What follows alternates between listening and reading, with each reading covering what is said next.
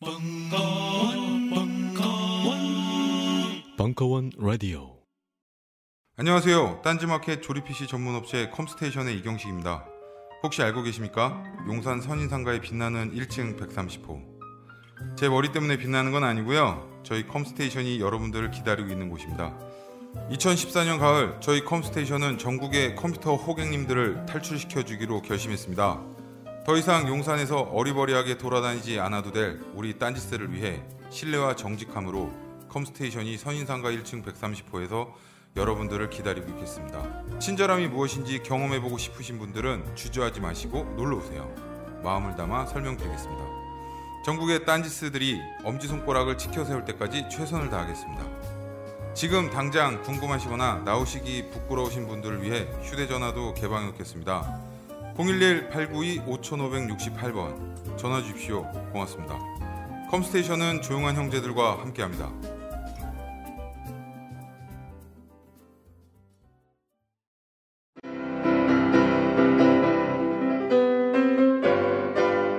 클래식은 너무 멀리 있거나 혹은 너무 가까이 있다.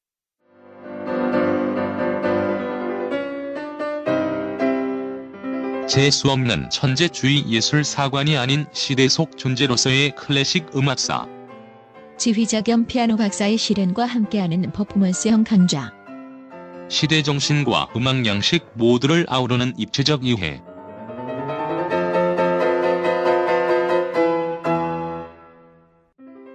(2015) 벙커원 울트라 special 클래식 끝판 48주 과정 강헌, 송창진 old 클래식 자세한 사항은 벙커원 홈페이지를 참조하세요. 우리는 생각했습니다. 신뢰는 가까운 곳에 있다고. 우리가 파는 것은 음료 몇 잔일지 모르지만 거기에 담겨 있는 것이 정직함이라면 세상은 보다 건강해질 것입니다. 그래서 아낌없이 담았습니다. 평산네이처, 아로니아. 친친친. 지금 딴지마켓에서 구입하십시오. 술안주 포토그래퍼 최고음과 기생충 박사 서민의 아무 날도 아닌 날 북콘서트. 일부. 5월 30일 강연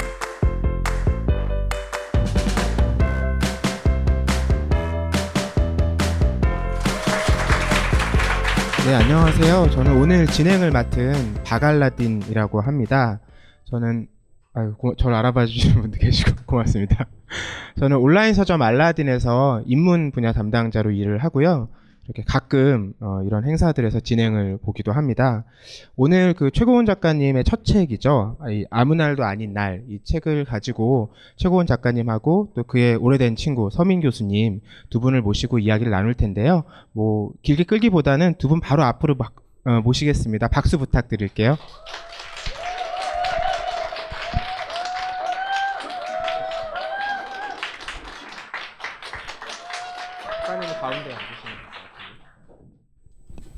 준비 마음의 준비가 다 되셨나요? 아까 맥주를 한 잔 먹긴 했는데 너무 긴장돼서 어 근데 토요일 오후 시간에 이렇게 많이 와주실지 몰랐어요. 감사합니다. 만나서 반갑습니다. 네, 서민 교수님도 인사 말씀. 예, 저 서민임이라고 하고요. 기생충 전공했습니다. 얼마 전에 고려해충 걸렸다가 죽다 살아난 사람이고요. 너무 너무 저기 긴장해가지고 어저께부터 어저께 맥주 한 캔을 마시긴 했는데 뭐 반갑 반갑습니다. 네, 이런 행사를 하면 참석해주신 분들이 책을 안 읽고 오신 분들도 적지 않을 때도 있고 또 작가님과 전혀 어떤 안면이나 인연이 없는 분들이 많을 때도 있는데 오늘은 분위기를 보니까 대체로 최고원 작가님 또는 서민 교수님에 대해서 좋은 인상 혹은 호감을 갖고 계신 분들이 많이 오신 것 같아서 전체적으로 아주 좋은 분위기 속에서 진행이 될 수 있을 거라고 생각을 하고요. 그럼 본격적으로 이 진행에 들어갈 텐데 혹시나 모르시는 분들을 위해서 우선 오늘 이 서민 교수님이 왜 이 자리에 게스트로 불려 나왔는지 어, 이런 책 그 저자 주인공도 아닌데 초대 응해서 이 자리에 나오셔, 나와 주셨는데 두 분 어떤 인연들이 있으신지 말씀 부탁드릴게요.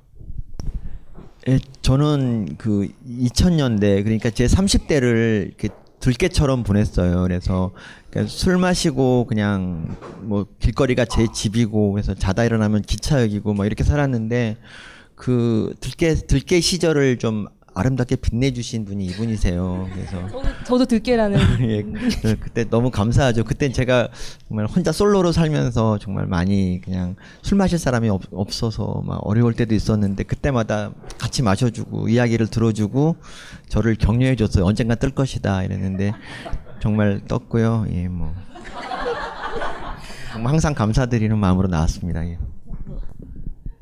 제가 한 2004년 5년쯤이었을 것 같아요. 민님을 저는 이제 글쓰기를 이제 그때부터 온라인 글쓰기를 꾸준히 했을 때 만났는데 그 전에 제가 준비한 대답은 뭐냐면 그 전에 사실은 지금은 아닌데 제가 강연에서도 뭐 이런 얘기 해야지라고 생각했던 것 중에 하나가 어렸을 때는 뭐라 해야 되지? 그러니까 10대, 그러니까 다들 겪는 사춘기잖아요. 그때 약간 좀 삐뚤어지고 반항하고 막 요럴 시기에 어, 10대를 지나서 대학교 가고 요 20살 요때쯤에는 요새 뭐 혐오 뭐 이런 이슈 많긴 한데 남성 혐오까지는 아니지만 약간을 비하했었어요. 남자를 약간 남자는 약간 여자보다 살짝 좀 하등하지 않나 그런 생각을 좀 많이 했었고 왜냐하면 딱 약간 어릴 때 생각이기도 하지만 좀 이렇게 동년배 남자애들을 보면 좀 많이 유치하고 말도 좀 잘 안 통하고 많이 어리다라는 느낌 많이 받았고 해서 아 무슨 남자는 그냥 약간 같이 놀고 뭐 먹고 마시고 이게 유희의 존재 약간 이렇게 해서 이상형도 20대 막 초반에는 우스갯소리도 친구들한테 막 가방끈이 짧고 얼굴이 예쁜 남자 막 이런 얘기 진짜 많이 했거든요 친구들이랑 같이 재밌게 놀면 되니까라고 했는데 그때 민님을 알게 된 거죠. 근데 앞에 얘기랑 아, 그러니까 예. 가방끈이 되게 길고 귀여우신 그러면서 아 남성의 존재 이런 멋있는 지적인 매력을 풍기는 남자들이 있구나라는 걸 저- 실제로 저는 그렇게 생각해서 미님한테 책도 많이 추천받고 술을 먹으면서 많은 얘기도 하고 그렇게 뭐 우정이라면 우정이지만 그렇게 쌓아갔는데요. 지금도 사실 자주 그러니까 결혼하시고 이래서 자주 뵙지는 못하는데 맞죠? 그래서 뭐 좀 힘든 일 있거나 좀뭐 고민 있을 때 불쑥불쑥 연락하면 언제나 답을 주세요. 그래서 너무 감사히 여기고 있고 근데 사실은 뭐 저한테만 그런 것 같진 않고 워낙에 몸에 배인 친절과 겸손 때문에 이렇게 인기 많으시잖아요. 그래서 요새 TV에 나오시고 이렇게 연예인 되셔가지고 예전에는 한번 보자고 했더니 또 안 만나주시더라고요. 제가 그걸 잘 잊지 않고 있다가 오늘 꼭 모셔야지 해서 이 자리에 오게 됐습니다. 예. 그뭐 어, 박수를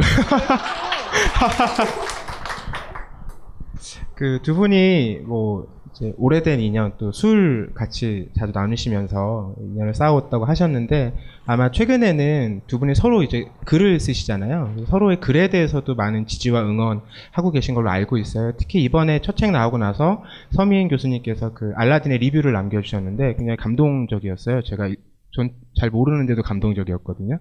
특히 그 한국 사회에서 어떤 여성 혹은 여성 작가들에게 이제 주어지는 역할들이 있는데 그런 것들을 좀 깨고 좀 더 적극적으로 자기를 드러내는 방식의 글쓰기 이런 것들에 대해서 응원 말씀 남겨주셨잖아요. 최고원 작가님의 글 읽은 독자로서 그런 느낌들에 대해서 말씀 주시면 좋겠는데요.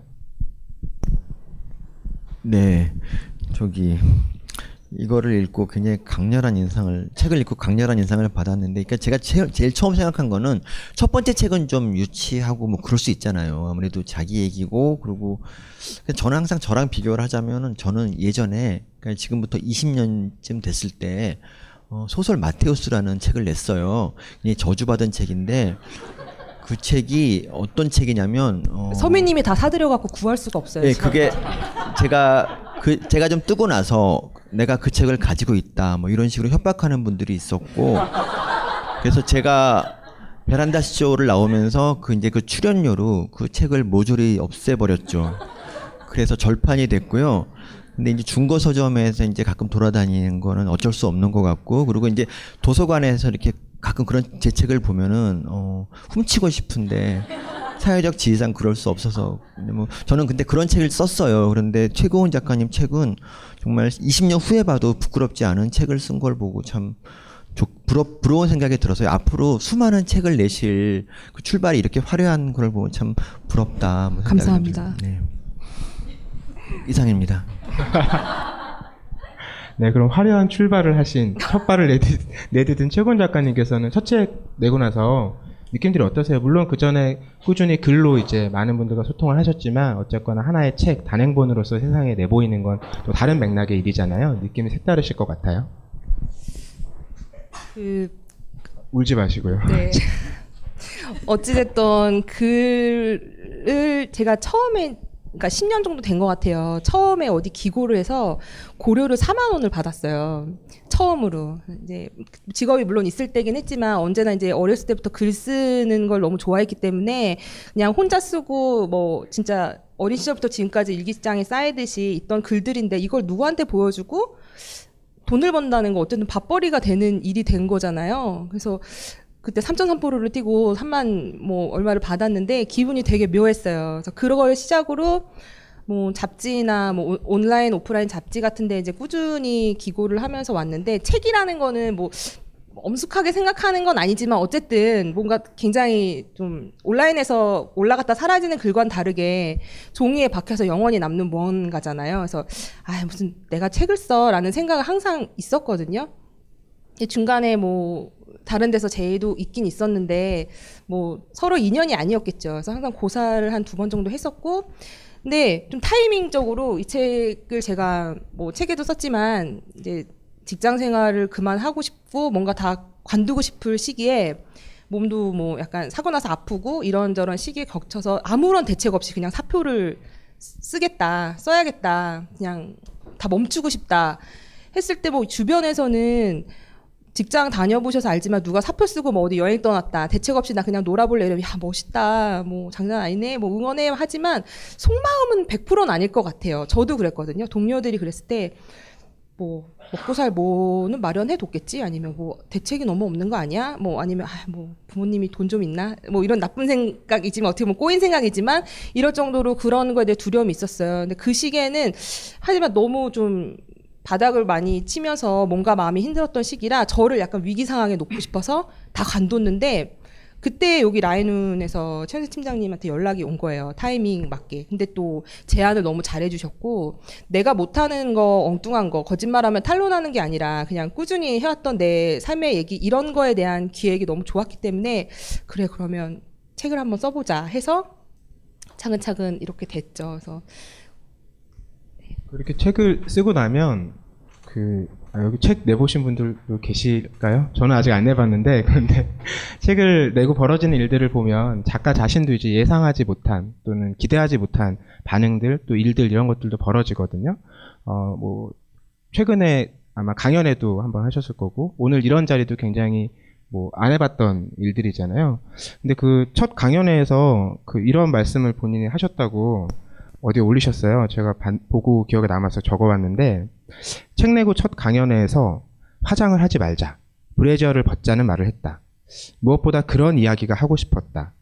화장은 예인이 뭐니 필수처럼 요구하는 것에 대해 아니라고 하는 것. 차려입고 꾸미는 것은 의무가 아니라 내가 하고 싶을 때 하는 거다. 그래서 이걸 보고 아 오늘 옷을 어떻게 입고 와야 되나 오늘은 하고 싶었는데 하고 싶어서 그러니까 그때 제가 강연이 이제 제안이 영품문고에서 그 책향이라는 곳에 강연이 왔는데 처음에 이제 덜컥 한다고 했죠. 이제 책을 냈고 뭐 부끄럽고 걱정되고 떠나서 이왕 세상에 나온 책이 갈 수 있는 한 멀리 멀리 갔으면 좋겠다 그런 생각 갖고 있었기 때문에 적극적으로 좀뭐 책 여기 뭐 후기에도 썼지만 부끄럽고 부족하다고 해서 시도하지 않으면 영원히 할 수가 없잖아요. 그래서 이 책의 부족함 정도 있고 부끄럼도 있지만 이 다음 다음 모습이 제가 노력해서 나아지는 건 그 하나의 과정이 될 수 있을 것 같아서 그냥 그런 거는 접어두고 내가 할 수 있는 얘기를 좀 해보자라고 생각했어요. 근데 음, 그래서 근데 보통 제 책을 보시는 분이 저랑 비슷하게 뭐 아직 미혼인 20, 30대 여자분들이 거의 독자분이시고 피드백 주시는 것도 거의 그런 얘기들을 많이 연애나 뭐 삶에 대한 그런 거를 많이 고민하시는데 제가 뭐 여기도 썼지만 막 제 마음대로 살기 위해서 되게 고군분투했다 막 이렇게 얘기를 하잖아요. 근데 그게 사실 뭐 타고난 기질도 있지만 저도 어렸을 때는 남의 그런 타인의 시선이나 이런 것들에서 많이 신경을 썼죠. 왜냐하면 더군다나 우리나라는 좀 특히나 나이가 좀 젊은 여자들은 엄청 많은 감시와 이런 것들이 있잖아요. 뭐 이렇게 해라 저렇게 해라 뭐 화장을 해라 뭐 옷을 조신하게 입어라 이런 것들이 너무 많아서 생각해 보면 너무 과하게 집중되어 있는 20대 여자들한테만 있는 그런 제약이라는 생각을 되게 많이 들었어요. 그래서 그 제가 네팔에 그 트레킹을 간 적이 있는데 그때 이제 네팔리가 짐 져주고 같이 올라가잖아요 산에 뭐 이런저런 얘기를 하면서 올라가는데 관광객들 보면 한국, 중국, 일본 여자들 우리가 볼 때 다 비슷하게 생겨서 근데 딱 보면 아는 거예요. 쟤는 중국 여자애, 얘는 일본 그래서 어떻게 그렇게 구분을 잘하냐 물어봤더니 일본 여자애들은 이만한 마스크를 쓴대요 무조건.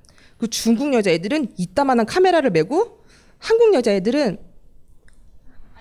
계속 얼굴 계속 5분에 한 번씩 거울을 보내 꺼내서 선크림을 바르고 자기 얼굴을 계속 본대요. 좀, 좀 그거 보면 웃겼는데 정말 정확한 눈일 수도 있다라고 생각했어요. 그래서 또 최근에 홍콩에 놀러 갔는데 이게 또 강연에서 하긴 했었는데 랑카이퐁이라고 있어요, 홍콩에. 거기 막 우리나라 거의 이태원의 한 100배 정도 되는 엄청난 곳인데 막 난리도 아니거든요. 술 먹고 춤추고 놀고 막 엄청 재밌는 데인데 다들 술 한 잔씩 시켜놓고 뭐 음악도 듣고 춤도 추고 노는데 이렇게 저쪽 테이블에 보면 20대 여자애 둘인데 계속 이 친구랑 이거 하고 계속 딱 보면 한국 애들이에요. 보면 보통 그래요. 한국 20대 여자애들은 뭐 셀카봉 들고 계속 돌고 그러니까 그 상황이나 장소에 빠져들어서 뭔가 즐기기보다는 계속 남이 나를 어떻게 보는지랑 이거 즐기고 있는 나의 모습을 뭐 어디다 올려야 돼 이런 게 너무 많아서 조금 안타까운 생각이 들었어요. 왜 저렇게까지 해야 될까? 그래서 제가 뭐 화장 잘 안 하는데 평소에 그래서 어쩌다 하면은 되게 너무 답답해서 맨날 얼굴 분대고 이러는데 사실 우리 지하철이나 길에 다닐 때 다 요새 다 스마트폰 보잖아요. 문제점을 지적하셨듯이 그래서 다 이렇게 있지 남한테 그렇게 큰 관심 없거든요. 근데 사실 내가 그렇게 중요한 사람도 아니고 난 별것도 아닌데 괜히 의식하고 살아가요. 왜냐면 사회적인 시선이나 이런 것 때문에 좀 뭐 그런 여자들만 탓할 수는 없지만 그래서 조금씩 내려놓자. 그래서 화장도 좀 내가 하고 싶을 때 하는 거고 뭐야 예의 없이 화장 이런 얘기하면 지는 이렇게 그냥 맞받아칠 수 있을 정도로 너무 신경 쓰지 말자 그런 생각을 했고요. 브래지어 같은 경우도 속옷은 되게 옥죄잖아요, 사람을. 남자들은 잘 모를 수도 있겠지만, 왜, 우리 막 하루 종일 회사에서 일하고, 야근까지 하고, 막 집에 막 들어가면, 막 신발 막 던지고, 핸드백 더- 벗어내고, 제일 먼저 속옷부터 벗고, 캔맥주 하나 딱 타면, 아, 딱 이 소리 나오죠. 아우, 살 것 같다. 아, 살만, 왜 그래요? 남, 남도 날 안 보고, 난 제일 편안하고 내 욕구에 충실한 상태니까 그런 거잖아요. 그래서 이런 얘기들을 사실 제가 처음 한 건 아니고, 많이들 해왔어요. 사실 속옷을 입지 말자, 뭐 이렇게 화장을 하지 말자, 뭐, 뭐, 페미니스트 운동 이런 거까지는 아니더라도 좀, 뭐, 맥락은 맞다고 보지만, 그러니까 내 자신을 좀 사적인 나를 좀 자유롭게 내버려 두는 거. 내 자신을 그렇게 남들의 시선에서부터 좀 자유롭게 두는 게 제일 필요하다고 생각해서 그런 얘기를 좀 했었어요. 네. 서민 교수님은 다른 이들의 시선에 대해서 굉장히 예민하게 반응하고 또 감시하고 하시는 걸로 알고 있는데 저랑은 좀 많이 다르죠. 그러게요. 예, 저는 좀 그런 편인 게 누가 제 얼굴을 보고 많이 놀랄까봐 그냥 걸어갈 때도 항상 그냥 고개를 숙이고 걸어가고 그렇게 살았고 그리고 그러니까 제가 그렇게 된 이유가 저를 본 소개팅 같은 거 나가면 저를 보면 굉장히 일단 놀람으로 시작하더라고요. 헉! 이러더니 이제 뭐 이렇게 실망한 얼굴로 이렇게 있다가 금방 막 어디론가 전화하더니 이제 뭐 가버리고 뭐 이런 경우가 좀 많아가지고 어, 그냥 그래서 그렇게 살았던 것 같고 지금도 그래서 이제 저한테 지금 그냥 저한테 보면은 가끔 이렇게 키가 꽤 생각보다 크시네요라는 말을 하는데 그게 항상 어딜 가나 저는 이렇게 쭈그리고 숨어 있는 게 버릇이 돼가지고 근데 저는 이제 약간 컨셉화 되셔가지고 사실은 그렇게 생각 안 하시지만 외모 지상주의는 이제 극복했어요. 제가 왜냐하면 외모에 대해서 어떤 말을 해도 미동도 안 하지 않는 거죠. 그러니까 그렇게 됐습니다. 얘기가 멀리 왔는데 그 첫 책 낼 때 작가들 그리고 그 첫 책을 내는 편집자들이 굉장히 많이 고심하는 게 작가 소개 글이에요. 왜냐하면 이 최고원 작가를 앨리스라는 필명으로 알고 계신 분들이야 어렵지 않게 이 책을 접할 수 있고 받아들일 수 있겠지만 그렇지 않은 분들께 이 사람을 어떻게 알려야 될까 본인도 고민하고 편집자도 고민하거든요. 책을 더 많이 팔고 알려야 되니까요. 이번 책에서 많은 분들의 눈길을 사로잡은 게 어, 북유럽의 오뎅바의 주인이 되겠다. 마담이라고 표현하셨죠. 이것에 대해서 언급하신 분들이 많더라고요. 실제로 구체적인 계획을 갖고 계신 겁니까? 처음에 이제 저자 소개 이거를 출판사에서 달라고 했을 때 제가 그냥 술안주 포토그래퍼 그러고 어디 갔어? 여기다가 그냥 어, 쓰고 나면 또 막상 기억이 안 나죠. 네. 술과 안 개와. 남자와 일기 쓰기를 좋아합니다. 이렇게 한 줄 써서 보냈더니 팀장님이 너무 난감해 하시더라고요. 이것도 물론 좋지만 살을 붙여야 된다. 그냥 서점에서 문득 이걸 들춰봤을 때 그건 더 있어야 된다 해서 막 쥐어짜냈어요. 앞에는 그래서 쥐어짜낸 티가 좀 나죠. 그래서 이게 그래서 이렇게 나갔더니 사실 이거 약간 드립이잖아요. 그러니까 제가 인스타그램을 좀 오래 하고 술 워낙 좋아하다 보니까 또 요리도 좋아하고 해서 술안주 그러니까 어떤 맛있는 음식을 보면 술이 생각나요. 저는 항상 반찬을 봐도 술이 생각나고 뭐 하여튼 뭘 봐도 아, 요, 요 음식에는 어떤 술이 어울리겠다 이런 게 딱 그래서 책에도 그렇게 추천이 되어 있지만 그래서 그냥 장난처럼 나는 술안주 포토그래퍼다 이렇게 했는데 어느 곳에도 되게 진지하게 질문이 들어왔어요. 이런 직업을 갖게 된 계기는 무엇입니까? 제가 직업 직업은 아니고 약간 드립처럼 한 건데 그래서 뭐 이렇게 지어줬고 그래서 뭐였죠? 어, 소개의 끌 북유럽 아 북유럽. 그래서 이것도 꿈이잖아요. 그러니까 실제 구체적인 게 아니라 정말 꿈. 사실 저는 추운 걸 되게 못 참아요. 그래서 막상 북유럽에 갔다 놓으면 아마 잘 못 살 텐데, 근데 또 제가 이렇게 설산이나 이런 오로라 이런 풍경 같은 걸 막연하게 동경해서 그런 게 나오는 다큐나 이런 영화 같은 거는 좀 챙겨보는 편이거든요. 그냥 막 틀어놓기도 할 정도로 좋아해서. 근데 북유럽의 음식들이 보니까 좀 별로더라고요. 저 날씨에는 오뎅탕이 딱 짱인데 내가 볼 때 그래서 북유럽에는 오뎅바가 있었으면 좋겠다 이런 생각 때문에 근데 왜 없는지 모르겠어요. 북유럽 안 가봐서 모르겠는데 저도 안 가봤어요.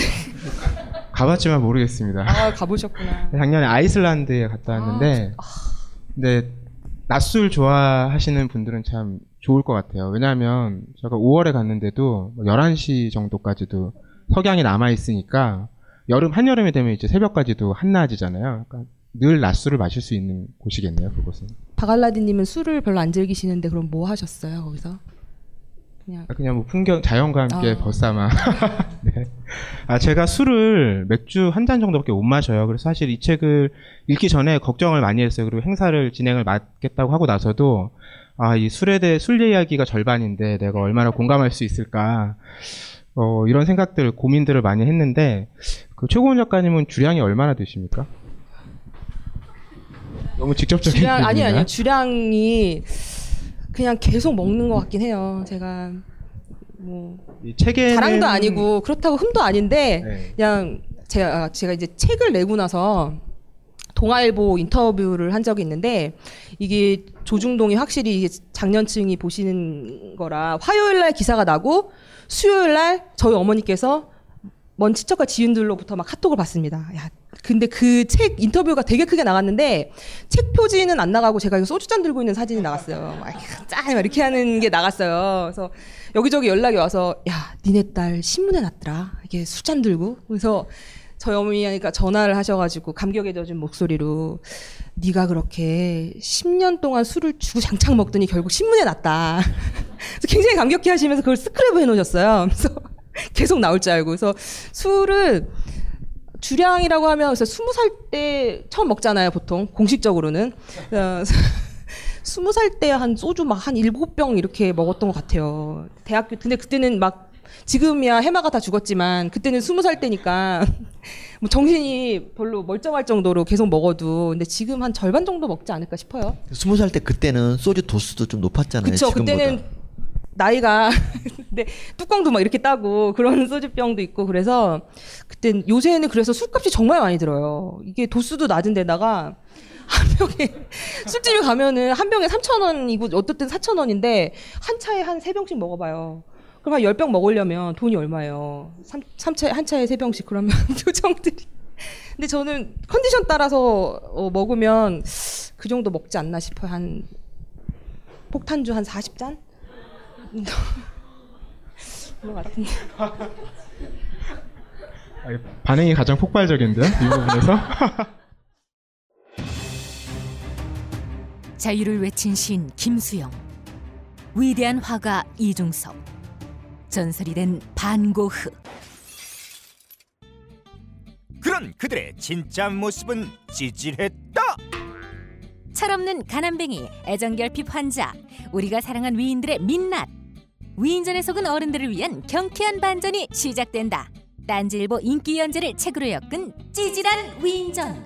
완벽하지 않아서 눈물나게 아름답고 찌질했기에 더욱 위대한 그들의 삶이 전하는 위안과 감동.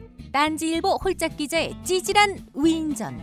전국 서점과 온라인 서점 딴지마켓에 있습니다. 위즈덤 하우스. 각종 사회 비리와 거짓말에 처절한 똥침을 날려온 딴지일보가 마켓을 열었습니다. 기자들이 검증해 믿을 수 있는 상품들을 은하계 최저가로 판매하여 명랑한 소비문화 창달에 이바지할 딴지마켓. 이제 신뢰를 쇼핑하세요. 주소는 마켓.딴지.com.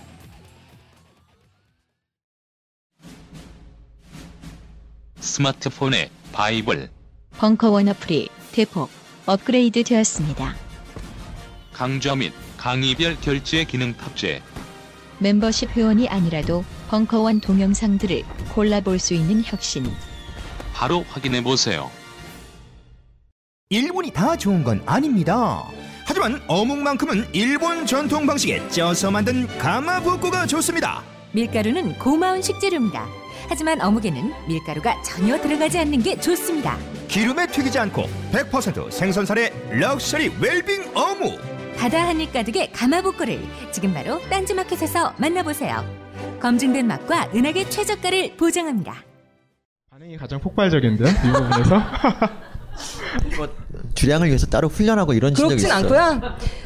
뭐 이- 물어보시 그 술집 가면 예, 어렸을 때 이런 적 있어요. 메뉴판에 이쪽에 주류 안주류 있잖아요. 그 주류는 맨 위에 거부터 한 병씩 시키는 거예요. 그래서 그렇게도 한번 먹어보고 하여튼 이렇게 저렇게 많이 먹어봤어요. 워낙 달력에 동그라미도 쳐보고 술 먹은 날.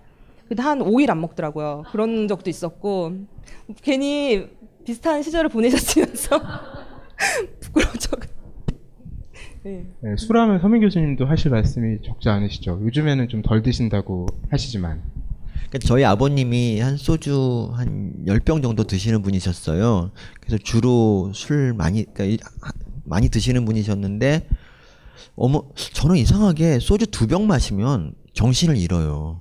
그리고 그냥 자버려요. 그래서 항상 저는 왜 아버지의 그런 점은 타고나지 못했을까. 이게 참 안타까웠고, 항상 이제 술을 좀 잘 먹는 분- 사람들을 부, 그- 부러워했죠. 한 다섯 병만 되면은 사회생활 잘할 수 있을 것 같은데, 생각도 하고, 그래서 제가 한때 술을 좀 잘 마시기 위해서 체중을 좀 불린 적도 있었어요. 근데 그렇게 또 도움은 안 되더라고요. 그래서 지금도 항상 이렇게 잘 마시는 분 보면 되게 좋은데, 근데 저는 결정적으로 2011년에, 어, 이제 병원에 한번 잠깐 입원했다가 나온 뒤로 집사람하고 이제 각서를 썼어요. 술 한 방울만 먹어도 이제 이혼한다는 족, 전, 그런 각서.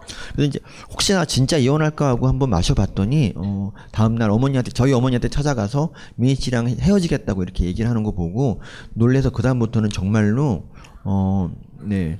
낮술이나 그리고 1박 2일 어디 놀, 워크샵 같은 데 갔을 때 그럴 때를 제외하고는 술을 입에 안 대고 있죠. 네. 그래서 근데 술은 정말 잃어버리고 나면은 어 정말 그리워지는 거고 제가 그러니까 집 근처에 있는 맥주집에서 사람들이 맥주를 마시는 모습을 한 10분 동안 바라보기도 하고 막 그래요. 근데 집사람이 좀 잔인한 게 어느 날 집에 들어오면 냉장고에서 맥주 꺼내 캔맥주 같은 거 마시고 있고 아 맛있다 이러면서 그래서 좀 그럴 땐 좀 서운하고요. 그러니까 다른 사람들은 그렇게 말하죠. 좀 타협을 해봐라 그러는데 어 정말 안 되더라고요 타협이. 대체로 그런 건강 문제로 이제 금주 결심을 하기도 하는데 작가님께서도 본문에서 금주 결심 말씀을 하신 게 한 번 나오죠. 네, 근데 하지만 숱한 결심을 많이 했고 보통 그 지금도 그런데 이렇게 자취방 벽에 예쁜 가방 사진 잡지에서 뜯어서 막 붙여놓으면 가방 하나에 뭐 한 비싸지도 않아요 한 5만 원. 자 이거 소주 한 번 안 먹으면 살 수 있는 건데 그건 계속 붙어 있죠. 계속 사진은 계속 붙어 있고 술은 계속 먹게 되는데 끊어본 적도 있긴 있어요 한 세 달 정도. 그래서 이제 핑크간을 만들어서 그래서 그 끊고 나니까 다 되게 잘 먹게 되더라고요. 그래서 중간 중간에 이렇게 휴지기를 줘서 핑크간을 만들면 술을 제가 운동 되게 열심히 하는데 일주일에 세 번은 무조건 운동하거든요. 그러니까 이게 이제 뭐 미를 미용이나 몸매를 위해서 운동을 하면 좀 스트레스 받고 이럴 수도 있지만 저는 오로지 저의 체력을 위해서 더 건강하게 오래 마시기 그렇죠, 위해서. 그렇죠. 예, 그리고 또 요새 힘들잖아요. 평균 연령이 너무 길어져 가지고 너무 무서울 판이라 시간이 너무 많기 때문에 그래도 우리나라는 또 노년들에 대한 복지가 안 돼 있어서 나중에 고, 이렇게 다들 페이지 주술 때 저는 고철 주스면 훨씬 더 돈이 내기 때문에 그래서 열심히 운동을 하고 있습니다. 진짜예요, 근데. 금주 결심을 하시는 게뭐 근데 건강 저는 때문에 제가- 그러시는 거예요? 예? 건강 때문에 그러시는 거예요? 금주 결심을 가끔 할 때는 너무 먹었다 싶을 때는 저는 뭔가 약간 중독이라는 기분이 들면 좀 안 해요. 예전에 담배 핀 적도 있었는데 담배를 안 핀 것도 뭔가 아, 내가 너무 담배가 없으면 막 약간 불안하고 약간 초조함 이런 기분이 들면 좀, 좀 기분이 나빠지면서 아예 그냥 안 피고 이래, 이렇게 돼요. 근데 술 저는 우리가 그러니까 우리 정도 저도 뭐 이렇게 아주 못 마시는 건 아니니까 우리 정도 되는 사람들은 술을 계속 마셔줘야 되지 않을까 싶어요. 왜냐하면 이렇게 마시고 싶어도 안 되는 사람도 있는데 술 잘 마시고 뭐, 뭐 그런 사람들은 계속 마시고 그래야 경제가 좀 살잖아요. 그러니까 저 같은 경우는 저를 매개로 술 모임이 제가 금주 결심하면서부터 다 없어지고 우리 경제가 더 안. 좋아진 것 같아요. 그래서 좀 집사람이 좀 아쉬워요. 여유가 있으신 분들은 애도 많이 낳고 술도 많이 먹고 이렇게 돈을 많이 써주셔야 될 것 같아요. 저는 없는 돈에 술 먹느라고 진짜 힘들거든요. 그래서 여지껏 아까도 잠깐 얘기했는데 술값 생각해 보면 민님은 솔직히 아파트 한 채 나오실 것 같고 저 소주밖에 안 먹어서 그 정도까지는 아니고. 저는 그 정도는 아니고 한 중형차 정도는 되지 않을까 그런 생각하거든요. 네. 술 얘기 재미 없으시지 않을까요, 너무? 아, 근데 그 책을 보면 의외로 술을 마시고 벌인 어떤 진상짓이라든지 사건 사고라든지 못 적는 게 더 많죠, 사실. 그렇죠. 별로 없어요. 어떤 전략인가요? 어, 한국에서 살아남으려면 너무 이거는 좀 무리될 수 있는. 근데 약간 실수담들이 아예 없진 않은데 그거는 좀 따로 따로 좀 재밌게 한번 엮여볼 생각이 있긴 있어요. 근데 예전에 제가 술도녀님이랑 인터뷰 같이 한 적이 있는데 그게 대중적으로 다가가는 콘텐츠에 대한 고민을 조금 해요 요새는. 근데 저가 그게 호불호라는 게 있잖아요. 제가 이 책은 사실 그냥 완전 제 얘기인데 완전 제 얘기를 가지고도 나오는 반응들이 정말 제각각이라서 그게 굉장히 놀라고 좀 재밌었어요. 그러니까 어떤 분은 뭐 특별히 남는 건 없는데 되게 웃으면서 재밌게 넘겼어. 이렇게 얘기하시는 분도 있고 어떤 분은 좀 많은 부분에서 눈물을 흘리면서 약간 좀 찡하게 남았다. 이렇게 얘기하시는 분도 있고 또 저보다 약간 나이 있으시고 이제 결혼을 하거나 아기 있는 분들은 아 나 목차만 봐도 너무 부럽다. 나한테도 이런 20, 30대가 있었는데 막 이렇게 얘기하시는 분도 되게 다양한 감상들이 있어서 그래서 뭐 저는 일단은 뭐 제 얘기를 계속 할 것 같긴 하지만 근데 사실 그런 부분은 있어요. 만약에 실수담 같은 거는 재밌게 포장해야 되는 부분도 분명히 있기 때문에 이게 좀 걱정되는 부분이 있어서 예. 뭐 이 책이 이제 시작되고 또 이렇게 구성된 것의 중심은 술이지만 이제 그걸 넘어서서 어떤 내용으로 생각을 해보면 역시 연애 얘기를 빼놓을 수 없을 것 같아요. 작가님이 20년간 쉬지 않고 줄기차게 연애를 해왔다고 하셨는데 저는 사실 좀 감각이 달라요. 저는 연애를 끝내고 나면 아, 다시는 연애를 하지 말아야 되겠다 이런 생각들도 갖게 되잖아요. 해요. 저도 그런 생각해요. 네, 그걸 다시 뒤엎고 또 시작하는 이런 원천 힘의 원천은 무엇입니까? 제가 좀 그 전환이 좀 빨리빨리 되다 보니까 이 비슷한 얘기인지 모르겠지만 좀 감정 같은 거를 잘 숨기거나 이렇게 묵혀두는 거는 잘 못하고 좀 이렇게 이렇게 얘기해요. 이마가 폐에 이마가 붙어 있다. 폐, 에, 폐가 이마에 붙어 있다. 좀 소- 숨기질 잘 못해요. 포커페이스라고 하잖아요. 보통 사회생활 할 때 좀 필요하긴 한데 그걸 너무 못해서 예전에 처음 사회생활 할 때 좀 훈련도 많이 했어요. 항상 웃으면서 제가 아르바이트도 백화점에서 했기 때문에 거기서 좀 트레이닝 된 것도 있지만 속마음을 숨기고 좀 이렇게 해야 되는 게 있, 는 거는 사회생활에서 필요한데 연애에서는 또 그게 안 되더라고요. 원래 본성이다 보니까 그래서 화가 났다, 기분이 좋다 하는 게 정말 어린애처럼 좀 바로 바로 보여서 어떤 남자는 좋아하기도 하지만 어떤 남자들 좀 약간 무서워하기도 해요. 왜냐면 화가 불같이 화를 내다가 뭐 이건 이거야 저거를 했을 때 바로 아 그렇구나 하면 바로 기분이 풀리거든요.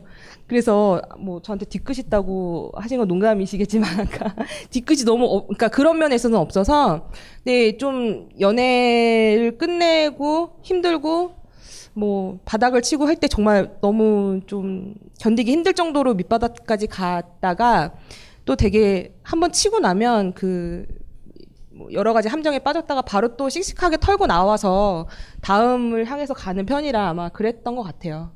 근데 이, 이 말은 곧 뭐 꼭 이런 거 같네요. 그러니까 줄을 서 있는 거 느낌이 들고 어. 아니 제가 보기에는 이 최고원 작가님의 연애 많이 한 원천이 눈이 굉장히 이쁘세요. 그러니까 저는 얼굴의 80%는 눈이라고 생각하는데요. 저는 그 80을 빼고 생각 빼고 살아왔기 때문에 굉장히 힘든 삶을 살았고요. 저에게 이런 눈이 있었다면 저도 연애 왕으로서 살 수 있었을 텐데 하는 생각이 좀 들고요. 선배님 연애 굉장히 많이 하신 걸로 알고 있어서 근데 사실 지금 결혼으로 제2의 술도 끊으시고 지금 그렇기 때문에 그 얘기는 안 할게요. 저희가 남자가 계속 많았기 때문에 할 수 있는 것도 있었잖아요. 아, 그런. 것도 대시를 물론 많이 받았기 뭐 때문에. 물론 있는데 또 그런 것도 있어요. 그러니까 내가 어떤 사람인 걸 알고 내가 어떤 사람을 좋아하는지를 평소에 알고 있으면 주변에 잘 보여요. 그러니까 막 얘기를 하잖아요. 남자 어떻게 만나요? 어디 가서 만나요? 막 이렇게 목적을 두고 하면 당연히 계속 안 보이는데 내가 평소에 어떤 스타일을 좋아하고 어떤 뭐 취미나 이런 거에 있어서 생각이 있으면 그렇게 나랑 주파수가 맞는 사람이 어디서든 좀 쏙쏙 보이거든요. 그래서 저는 사실 소개팅이나 이런 거는 사실 안 해봤고 그래서 항상 그렇게 커뮤니티나 아니면 제 생활 속에서 만난 것도 그리고 까놓고 얘기해서 소개팅이라는 거는 1번이 외모잖아요. 어쨌든 스펙과 외모를 보고 나가서 그걸 보고서는 이제 이미 첫 번째 첫인상으로 판단되고 뭐 요새 막 소개팅이나 선 같은 것도 막 점심시간에 30분 막 이렇게도 한다면서요. 근데 그건 정말 거의 100% 외모죠. 미리 뭐 그 사람 직업이 뭐고 이런 것들 연봉이나 이런 정보들을 가지고 외모 보고 시작하는데 뭐그 나쁘다는 게 아니라 그거에 중점을 둔 사람은 당연히 그렇게 쫓아가겠지만 저는 그런 편은 아니어서 내가 좋아하는 거, 내가 원하는 거, 뭐 술을 좋아하고 개를 좋아하고 뭐 여행을 좋아하고 이런 것들 요소들 있잖아요. 그런 거에 충실하게 살다 보면 거기 주파수 맞는 사람들이 반드시 있었던 것 같아요. 근데 그런 주파수가 맞는 사람을 발견하는 것과 그 사람과 어떤 연애 단계에 돌입하는 것은 또 다른 차원의 문제 같다는 생각도 드는데 어떤 본능적인 노하우 같은 것들이 어렸을 때 막 그때 말했던 남자를 약간 하드하게 보던 스무 살에 삐뚤어진 저의 시절에 보면 뭐 약간 뭐라고 해야 되지 그 뭐 이런 게 있었어요. 그러니까 스무 살은 대학생이잖아요. 남자인데 막 아우디 타고 다니고 아버지가 굉장히 부자인데 저 왜 그런지 모르겠지만 저한테 약간 그런 대시가 들어오는 비슷한 게 있었는데 뭐 이런 거예요. 그때 제가 아우디 차가 네 차가 아우디면 그게 네 매력이야, 니네 아버지 매력이지? 삐뚤어져가지고 미치, 미친 거지 지금 생각해 보면. 근데 그 당시에는 그 정도로 약간 저의 스타일이 그랬던 거예요. 어, 너, 너 자신의 컨텐츠가 뭐냐. 약간 이런 데 꽂혀 있었던 때라 좀 저는 또 뭐 까놓고 얘기해서 뭔가 뭐 재벌집 딸도 아닌데다가 이런저런 거에 꼬인 것도 있었겠죠. 근데 물론 지금의 저라면 그것 또한 너의 매력이다라고 아우디를 사주는 아버지가 있는 게 너의 매력이다라고 생각했겠지만 어릴 적에 저는 그랬다는 거죠. 그래서 그러니까 드라마 장면이 떠오르네요. 얘는 뭔데 이렇게 건방져? 어, 그. 나한테 이런 뭐 이런 이럴 수도 있었겠지만 어쨌든 뭐 잘 안 되긴 했는데 그래서 그런 뭐였죠 질문이? 아니 뭐 질문이 주셔도 좋습니다. 네. 그 연애 시작에 대해서 그쵸, 여쭤봤었는데 어, 그렇게 돼서 다른 한편 어쨌든 연애는 제가 생각하기로는 주변을 보면 그러니까 나만 놓고 봤을 때는 어쨌든 시작하는 것보다 끝을 어떻게 잘 맺는가가 훨씬 중요하다는 생각이 들어요. 왜냐하면 시작은 뭐 시작하면 행복하고 즐겁게 지낼 수가 있는데 끝을 이제 잘 못 맺으면 내 삶이 이제 아주 수렁으로 빠져들잖아요. 근데 이제 본문에서 그 어떤 연애의 끝을 맺는 어떤 기준으로 이런 말씀을 하셨어요. 이상하면 멈춰라. 예. 그 대부분은 못 멈추고 못 기회를 또 멈추죠. 주는 거죠. 못 멈추고 그리고 뭐 직접 경험 당연히 저도 겪어봤고 주변에서 이제 많은 간접 경험도 있고 했는데 이게 아까워요. 그러니까 쉽게 말해서 지나온 세월들 우리가 나눴던 뭐 시간들 이런 게 좋았던 거 물론 나, 지금 나빠서 힘들지만 그런 거 보면 아깝고 또 서로 싸운 시- 사연이 있잖아요. 근데 그거를 놓는 건 진짜 힘든 것 같아요. 근데 뭐 뭐 좀 수틀리면 헤어진다 이런 게 아니라 저는 자세가 항상 뭐 비유가 맞는지 모르겠지만 이후 왜 결혼한 커플들 중에서도 결혼 나는 뭐 한 번 결혼하면 끝이야 막 이렇게 목매면 오히려 잘 못 사는데 뭐 상황에 따라 뭐 경우에 따라 이혼할 수도 있어 이혼하는 것도 가능하고 그 이후의 삶도 있어라고 생각한 사람들이 오히려 더 현실에 충실하게 산다고 보거든요. 그래서 그런 것처럼 한 번씩 근데 이거는 물론 연애에도 해당되고 삶에서도 해당되는 게 내가 해온 것들이 그 기회 비용이잖아요. 아까워서 못 멈출 때 잘못 길을 들었는데 더 멀리 가요. 결국에는 목적지보다. 근데 사실 멈춰 보면 길이 또 있어요. 유턴도 할 수 있고 꺾을 수가 있는데 그걸 생각을 못 하는 거죠. 근데 그래서 제가 얘기한 게 항상 미련이 남아서 아, 이 남자랑 뭐 다시 되돌리고 싶네. 근데 사람의 마음이 떠난 거는 우리가 너무 잘 알잖아요. 마치 감기 걸린 것처럼 못 숨기는 게 이제 사람 마음 변한 건데 그래서 하고 싶은 거 다 해봐라. 저는 좀 제 스타일이긴 한데 그냥 끝까지 한번 가보는 거. 저도 뭐 그만 만나자는 사람한테 메달려도 받고 이렇게 해봤는데 왜냐면 뭐 그때 당시 쪽팔리고 이래서 안 하면 계속 두고두고 좀 안 했을 때가 더 후회가 긴 길다는 거를 살면서 느꼈기 때문에 뭐 메달려도 보고 뭐 한 번 더 용서도 빌어보고 막 억지도 부려보고 다 바닥을 친 다음에 나야 좀 훌훌 털고 다시 기운을 찾고 일어날 수 있었던 것 같아요. 거기에 대해서 조금 말씀드리면 저기 그 남자분들 중에서 이렇게 그 여자랑 이제 더 이상 사랑이 거의 끝났는데 어 그 먼저 헤어지잔 말을 못, 그러니까 참 착하게 보이려고 먼저 헤어지잔 말을 못 하는 경우 있잖아요. 그래서 여자가 하게 만들죠. 네. 나쁘게. 그러니까 그런 근데 뭐 어떤 책에서 보면 그런 남자 진짜 나쁜 남자라 그랬는데 네, 방치하기 전략 같은 그쵸. 거죠. 네. 그런 남자들에 대한 조언 한마디. 그런 남자한테 조언을 하라고요? 아니 그런 그런 남자 그렇게 살지 말라고? 아니 그러면 그런 남자를 사귀는 여자에 여자에 대한 뭐 조언 뭐 이런 거. 아 조언이랄 건 없고 만약에 음, 무책임하게 방치하는 그런 남자면은 글쎄 그 네, 너무 좋으면 어쩔 수 없어요. 그 나, 그런데도 그 나쁜 남자 좋아할 때도 있잖아요. 근데 뭐 저는 항상 이게 조언일 수는 없지만 지팔자 지가 꼰다는 생각을 항상 하거든요. 남자든 여자든 결국 선택은 자기가 하는 거야. 선택을 하는 것도 내 선택이고 선택을 하지 않는 것도 내 선택이기 때문에 그래서 뭐 그렇게 나쁘고 이상한 남자인데도 계속 내 마음이 끌리면 계속 같이 가는 거죠. 그러다가 아마 뭐 나중에 뭐 생각이 날 수도 있어요. 이상할 때 멈추지 않았던 거. 근데 그때 생각나서 멈추면 또 그것대로 저는 그게 맞다고 생각해요. 그 연애 얘기를 좀 하고 있는데 그 물론 이제 결혼 안, 하- 아직 안 하셨으니까 네. 책에서 결혼 얘기는 별로 나오지 않지만 결혼 역시 어떤 연애 연장 혹은 다른 선택지 양상 중에 하나일 텐데 저희 중에 어쨌든 서민 교수님은 결혼을 하셨잖아요. 아 그래요? 어 예. 연애와는 다른 어떤 지점들이 있을까요? 어, 그러니까 결혼은 정말 극한의 인내심이 필요한 것 같아요. 그러니까 요즘은 진짜 평균 수명까지 늘어가지고 어뭐 서른에 결혼했다 그러면은 뭐 옛날 같으면 60 정도 되면은 이제 둘 중에 하나가 이제 어디 가시거나 이러는데 지금은 80까지 사시니까 50년을 같이 한 남자 한 여자랑 살아야 되잖아요. 그 지금 생각하면 3, 40대는 한 130살까지 산대요. 그러니까 되게 무서운 거죠. 그래서 무섭죠. 정말 제가 보기에는 그, 그 프로야구에서 어떤 프로야구 어떤 팀에 입단 입단한 선수가 자유 신분이 되려면 9년을 뛰어야 되거든요. 근데 그 9년도 길다, 길다고 길다고 난린데 그래야 FA가 되는데 결혼은 정말 극도의 인내심이 필요한 것 같고요. 그래서 웬만큼 자신을 죽이는 훈련을 많이 하지 않느나. 그러니까 요즘 항상 생각하는 게 요즘 애들이 결혼을 싫어하는 이유가 스마트폰이 너무 좀 애인보다 더 편하고 항상 원할 때 불러낼 수 있는 그런 친구이기 때문에 그래서 이제 결혼을 좀 두려워하는 것 같아요. 근데 그럼에도 불구하고 저는 그냥 결혼은 정말 자기 맞는 사람이랑 한다면은 뭐 그런 학, 학대와 구타 이런 거를 충분히 견디고 할 만한 거라고 이제 저는 생각을 그거 견디고 할 만하다고요? 학대와 그럼요. 구타를? 예. 제가 이제 아내한테 가끔 하는 말이 이거예요.